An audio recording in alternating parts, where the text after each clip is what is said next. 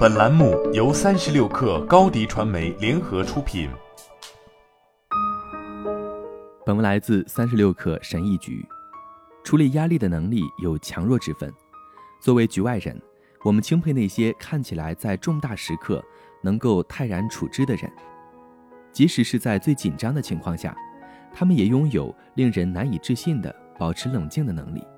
心理意向被描述为一种准知觉经验，它类似于一种真实的体验，是在没有外部刺激的情况下进行的。我们每天都以过去的记忆和对未来事件的预期为基础进行想象。今天我将介绍如何执行心理意向，并详细说明如何做到将情感与记忆联系在一起。谈到情感，我一直在寻找它的源头。当我们有某种感觉时，一定是我们对外界事物的认知产生了反应，是我们在脑海中创造的一个想法，亦或是一个有意识的决定。压力也是如此。我记得有一次，一位教练告诉我，根本就不存在压力这回事儿。我曾经想过，要是他能体会到我的感受就好了。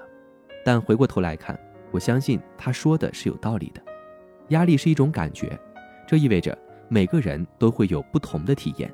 这就是为什么。我们可以说不存在压力这回事儿，它不是一个有形的情境或场景。相反，压力是个体对他们认为重要的时刻的一种反应。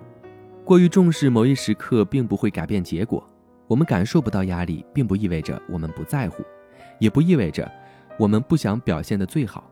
每个人都是不同的，有些人就需要这种压力来集中注意力和找到动力。这也是心理意向能够发挥作用的原因。运用心理意向有助于在工作中处理压力。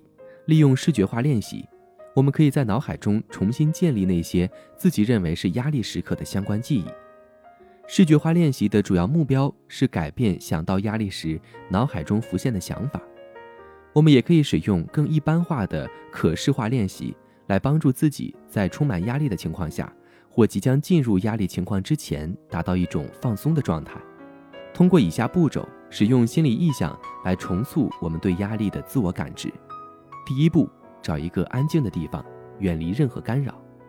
第二步，坐在椅子上或者坐在地上，背部挺直，保持舒适的姿势。不要躺在沙发上，因为那样会使我们难以进行清晰的想象。第三步，自然呼吸，使自己处于放松状态，然后做十到二十次深呼吸，专注于自己的呼吸。让自己的心静下来。第四步，想象一个自己感到最放松、最平静的情景，因情景所产生的情绪比场景本身更重要。对于我来说，我喜欢想象自己在海滩上坐在那里远望大海，或者和自己的狗一起散步。一定要确保自己的想象是主动的，确保这些情绪足够强烈，可以在未来被唤醒。第五步。当我们发现自己处于压力状态时，就需要去重新想象第四步的场景。在游戏进行到一半时，我们不可能做到闭上眼睛去想象，但是通过回忆自己脑中提前构建好的场景以及感受到的情绪，很快就会发现自己处于同样的放松状态。我们可以经常按照这个技巧重复去做，练习做的越多，对我们记忆的影响就越大。我们也可以利用想象来帮助自己。在当下感到放松，这种需要我们坐下来，在脑海中创造一个宁静的场景，保持一种平静和放松的情绪状态，然后回到那段记忆中，再次感受那种平静和放松的情绪。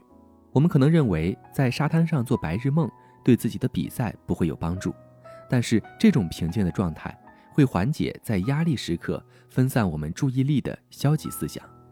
好了，本期节目就是这样，下期节目。我们不见不散。